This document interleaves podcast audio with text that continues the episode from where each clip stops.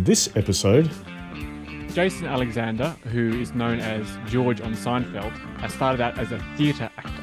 He just has this panic attack. He just starts shaking and goes into a cold sweat again and again and every night. And now his confidence starts to get shaken, right? And at the end, he just goes, I don't think I can be an actor if this is the thing that keeps happening. Tell them the goddamn story. what a great story. I love that story. Yes. Even though I'm the one on stage, this is actually about you.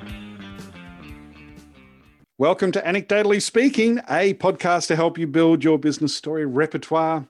Hi, everybody. I'm Shawn Callahan. And I'm Rob Grundle. Hey, hi, Rob. So good to see you again. Uh, have you on the on the podcast? Of course, Mark is up north, uh, scuba diving on the Barrier Reef, I believe. Brilliant. I know we're going to see some photos, Shawn. I know there will be photos involved. Yeah. So, um, looking forward to that. But today we've got a story to tell. I think Rob's got one for us, and I'm just going to throw it straight over to you, Rob, and so we can pull it apart. Fantastic.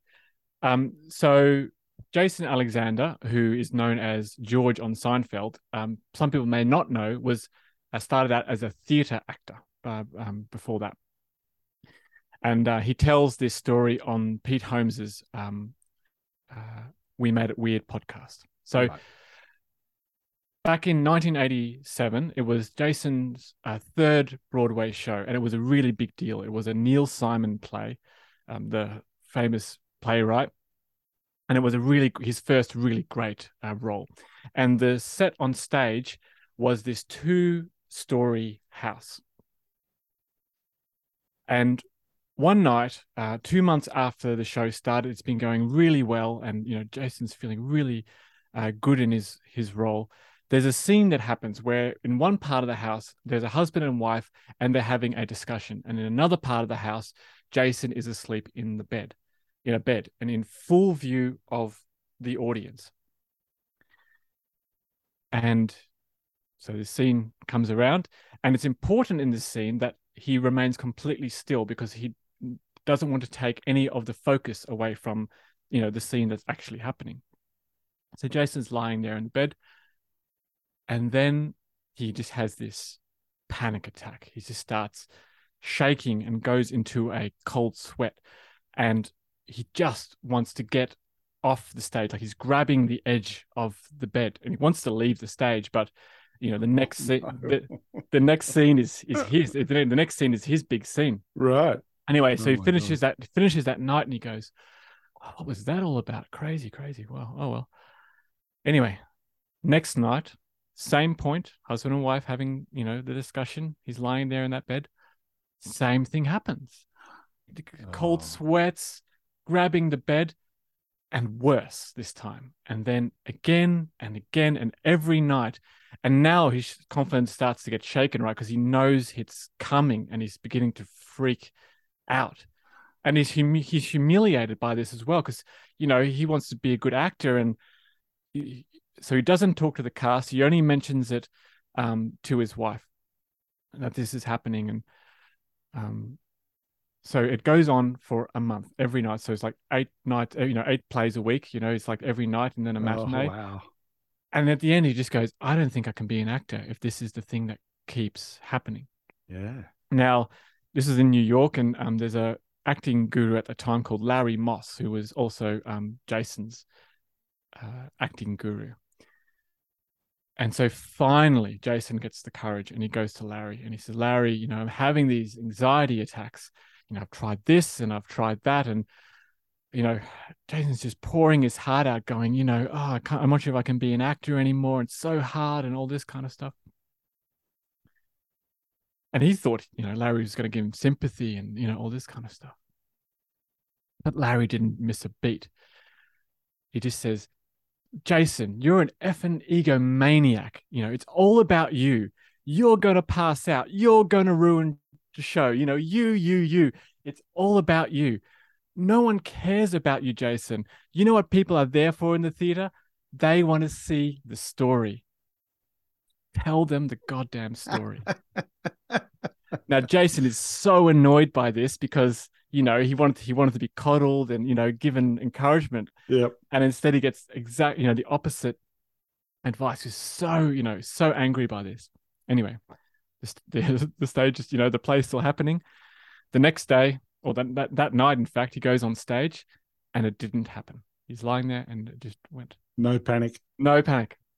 So Jason reflected on this and thought, oh man, rather than focusing on me, you know, in those in those quiet moments, I can focus on what's coming up next. Like the, his scene partner in the next scene was Jonathan Silverman, and instead he thought, how could I give Jonathan Silverman a great time in the next scene? What can I give him? Rather than always then thinking about what could he give, um, what does he need for himself? And in fact, J- Jason still uh. teaches acting, and um, one of the core principles of his teaching is making strong choices that make the other actors look good. Is that right? Yeah. What a great story. I love that story. I, yeah, I remember when you first told me that story um, a few months ago now, I'd say. And, uh, and, and, and I, I now, when I have to give some big workshop or presentation, I actually try to switch it around to, uh, okay, so yeah, I'm just here to help those guys. My job is to help the audience. Know, I'm here to, you know, do the best I can for the audience. And it does have a, it does uh, give you a different feeling, I think, uh, in terms of how you deliver things and how it comes across. Shawn, I had a really similar experience. Like I heard this story at a very at the exactly the right moment, which is great when it happens with stories. Um, I was about to, for the first time in a while, fly um, to Europe and then to America to deliver at uh, two different conferences. And in, prep- in preparing for those conferences, I had been kind of making it a bit about me, going, "Oh, am I going to be impressive?" Like I knew who the other conference speakers were, and I was putting myself in a bit of a smaller box, and like, "Oh, can I match up to their present?" You know, it was, you know, but it's it's it's it's claustrophobic, right? Yeah. But then I heard when I heard that Jason tell that story on Pete's podcast, it just opened it up for me, and I went, "Oh." I went, "What?" I thought, "What do people in that audience want?" They just want a good time. They want to be given a technique that's useful for them. Yeah. Um, they want me just to make it easy for them. They they don't want to have to deal with my anxiety on stage. They actually just want um, you know, someone on stage who can lead them somewhere. Yeah, exactly, exactly. And how did so, it, how did it, how did it feel as you stood up there and, and gave your presentations? I had the best time. Right. I had the best time, and I and and I wasn't combative with the audience, which is you know it sometimes can feel that way, right? Even though they're not combating you, that's no. the mindset you've gone out with. That this yeah. is something to be won or something like that. How but instead, but instead, it felt like it was a thing that we were doing together. Yeah, yeah, that's that's very very interesting. So let's have a look at this story. Right? Yes. Um, you know, uh, you know, some of the things that really stand out for for me on that story is uh, just the anguish you feel as yeah. as he's going through the cold sweats night after night, and and and some of the descriptions, you know, of holding onto the bed and hmm. you know shaking and and and, and at the same time not trying to make a sound right. right. So, and, and, in front of a massive audience. I mean, all these things oh. uh, create such a, I don't know, an image of dread, really. Um, My know, palms are sweaty right now as you uh, say that, Shawn. Yeah, right, exactly. so, I mean, this is in terms of raising the stakes in that story. I mean, it is a really uh, concerning one, and I, I suspect too, there is a growing understanding of that sort of anxiety in the world. Yes. Right. So I think that's happening as we as as anyone hears that story. More and more people will be able to resonate with it.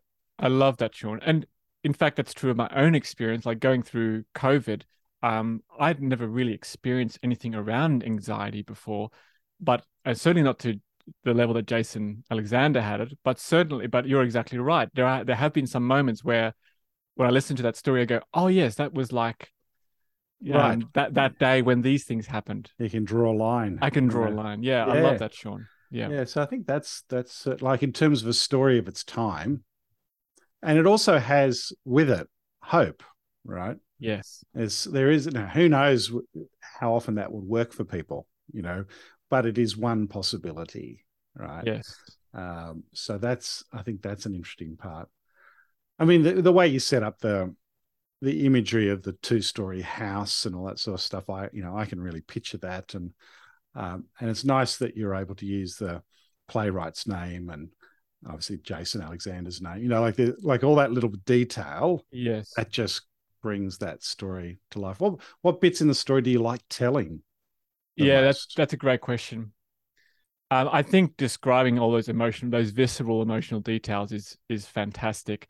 Yeah, and then the the punch of Larry's dialogue, what Larry Moss says to Jason Alexander, is lovely to deliver. Yes. Yeah, you're an And you know, and I think you toned it down a little bit for the podcast because I've, I've, I've seen you do the full throttle version of right. that, and it's a little scarier, right? I, I think I think that it's it, it is that paradox or those those um those poles coming together, like what Jason is expecting and then what he gets is is that's another visceral moment. I feel. Yeah. Yes. Um, I'm not sure if it's about a detail that I like telling, but I think a detail that it's crucial to the story to me is um, Jason, where this is in Jason's journey, because I think it's an important detail. It's his third Broadway play, and it's his first kind of big role. And I think that idea of um, as uh, you know leaders and people moving maybe through an organization and maybe stepping into a place that's new for them, it presents new challenges, and that idea of I'm going somewhere new, but now I've got this emotional hurdle to come across. I really like that detail in the story, and then right, and then Jason goes, well, I might not be able to be an actor. You know, yeah, here's so... here's a here's a moment to prove myself, and oh no, I can't be an actor. I think I really like that little de- that um that construction in it. Yeah, yeah, yeah. That's right. Again, it's just that layering of another level of, um, uh, I suppose, a challenge that's thrown in the in the in the face of of Jason Alexander. You know, that yes. this could this could really have terrible consequences for his life. That's right. If he doesn't get it right, the stakes are so high. It. That's yeah, right. Yeah, yeah, yeah. The stakes are high. Actually, I was uh, just recently. I read a book uh, by David Mamet. You know, another playwright um, and screenwriter, and it was on directing. That's the name of the book.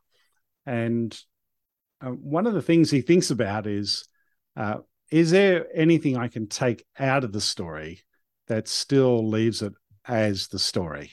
You yeah. know and you know, I, you know, I was sort of putting that little story through that test, and I, I don't think there's anything you really could take out of that story, right? You've got, you know, the setup of the play, and you know, things are normal. Then all of a sudden, they get thrown out, and that's iterated multiple times to sort of amplify the severity of it and just how yes. bad it is. Yes. And then it's sort of bang, it's like almost like knocked on its head just through that you know, brutal advice uh, that he gets from his acting coach. Yes. And then situation goes back to normal. And and, and I can't think of anything you would take out of that, right? To and it would still be the same story. I love that. That's a that's a great kind of the the story Occam's razor, right? It's that's like, right, an Occam's yeah. razor version yeah. of storytelling. Yeah. Yes. Um, if there's a detail that I'd want that maybe I'd be curious about, is what did he try during that month to in order to uh, overcome it? Yeah, right. That that is might it... be that's a detail might be, and that could be instructive as well to a, to a listener, right? It's like yeah. because sometimes when these um, mental health challenges come along your way, uh, you know, you might try a bunch of different things. Yeah, yeah, yeah. No, that's that's really interesting. Now, in terms of business point, you know, if you're thinking about telling this story in an organizational yes. setting. Yes. You probably thought about this much more than I have on that particular story. Is there a particular business point that jumps out for you? Where might you tell this story? For sure. I mean, I think any situation where the point needs to be this is not about you, which I think there's so many places in which that's applicable. Yeah. But perhaps perhaps in leadership settings, like if I observe uh, lots of uh, you know I won't name names, but you know, we, we've all seen conferences. I'm going to be deliberately general here, Shawn. we've all seen conferences and people and leaders getting up on stages, and they're worried about their vulnerability. They're worried about that that they share, um, that they're not clear or they don't appear bulletproof and all these kinds of things, rather than actually opening up and and creating a um, a shared experience with their organization and say and right. say I am with you Yes. Or, or actually, let me the primacy of this interaction. Yes, even though I'm the one on stage, this is actually about you. Yes. Even though I'm the one on stage, this is actually about you. And I and I've seen countless more examples of where it's been about the leader on stage than the other example. Of the the other example I think is rare, of a leader being on stage and it being a, about them. Yeah. Because the stage creates that imbalance, right? Where all of a it sudden, does. Yeah. you know, and, and, I understand it. I'm not. Um, I completely understand that once you stand on the stage, you want to appear invulnerable. That's a natural human reaction. But this story is instructive to Yeah. to thinking another way. I wonder if there's also something about giving it to people straight. Ah, Sometimes they just need, you know, a very clear, in your face response, yes, as opposed to a mod- mollycoddling, wrap you up in cotton wool sort of approach to, you know, what's going on. That sometimes people just need it. Right. This is what's happening. yes, You know, don't be so silly. This is going on. yes. I don't know. Maybe there's something along those lines. I think it's I think it's really strong. Um, right, and you're you're almost then using the character of Larry Moss as the instructive character Yes. rather, rather than right. Jason rather than Jason Alexander. Exactly. like, You how, how, you're how can you? it slightly. That's right. I, I I like that a lot. It actually makes that actually connects to lots of different stories for me as well. I once um early on when after I started my consultancy in London, I was a coach for TEDx Brixton, uh, which was amazing. Right. It was it was run by um um Stephanie Bassari, who was uh she was working for CNN, and this was kind of her pet project. It was brilliant. It was so great. All you had so many varied speakers, and one of the speakers was Minna Salami, who is a African feminist. And um, I think Stephanie might have been coaching her, and she kind of she said, "Oh, "I'm not quite sure what to do. Can you have a chat with chat with Minna?" So I um I had one call with Minna, and Shawn, what do I know about African feminism? I mean, what do I know about feminism? That's already, you know, not so upset? uh, and so yeah, so already that is is already quite low, and then African feminism. So I so Minna was like, um, you know, she, she shared her talk, and then I was really hesitant in giving my responses, even though I knew exactly what the talk needed.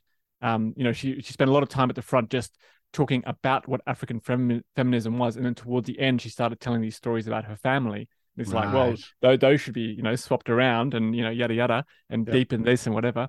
But uh, that's what I knew. But what I said was, um, uh, anyway, it finally came out.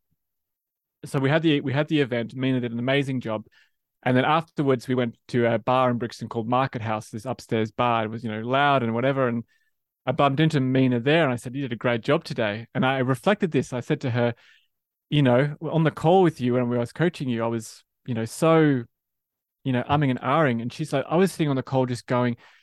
Just tell me. I just want to make this talk better. It's funny what we do, isn't it? You know, Totally, hold yeah. back on certain things. Yeah. That's so right. that so that story, the Jason Alexander story, uh, could be a good one for that type Mm. of thing.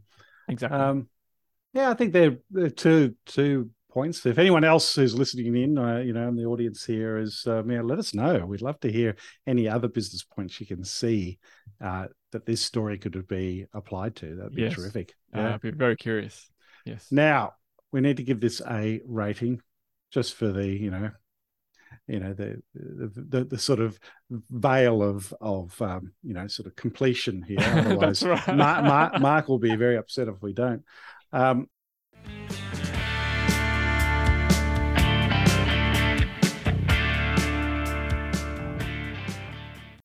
but Yeah, I, yeah. I, for me, I for me, this is a this is a strong story. So I'm going to give it a- an eight out of ten. I can see it going straight into the story bank. I think it already has been put in my story bank, and uh, and I've already told it. So that's always a great sign, right? Yes. Look, What about you? I give this a nine out of 10. And I may not use this is not an everyday story, right? It's not Right. an everyday story. But for the cases where you want to use it, I think it's brilliant. Spot on. Spot Yeah. on. So, so for that reason, I'm giving it a nine out of 10. I was just thinking, you know, this the the likelihood of use sort of Mm-hmm. uh, element of it. there are certain stories that will just get told over and over again because they just sit in that um, patois of what you say, you know, on a regular basis, right? You know, like for example, there's one story I'm telling over and over again because it's all about sort of the voice people have in their head about not telling a story when in fact they could and would mm-hmm. have a mm-hmm. great impact if they told a story. And I find it's a story that just, you know, just tumbles out so easily and has a great impact. And I love telling it. And, you know, and, you know, when you when you hear the story, it's not like you one you would rate really high as a this yes. is an amazing story, but it serves my purpose really well. That's right. So I'm just there's something about um, that in terms of you can have a, a, lesser story, but it's told. It's it's so useful in some ways. Yes. It has to have an impact on that rating. So yeah. could, there, could, there could almost be two ratings, right? There's one, there's a rating for utility, and there's a rating in terms of maybe like impact. Right. Yes. Right. Yeah. You know, something yeah. something along those lines. Maybe. Maybe. Maybe. Let's not do that. Fantastic. Yeah, we don't want any more ratings. Uh, the first one's just a bit made up anyway. Fantastic. Well, it's so nice to have you on the show again, Rob. And um, and I think we've got maybe another show we'll do it together uh, before Mark gets back. But you know, we'll get everyone along to uh, be part of the anecdotally speaking uh, as we move forward. So no, it's terrific. Thank you. Uh, I enjoyed telling the story and uh, really enjoyed the conversation as well, Shawn. Thank you. Okay. So anyway, everyone, thanks for listening in to Anecdotally Speaking. Yeah, and of course, tune in next week where you'll hear another story on how to put your stories to work. Bye for now.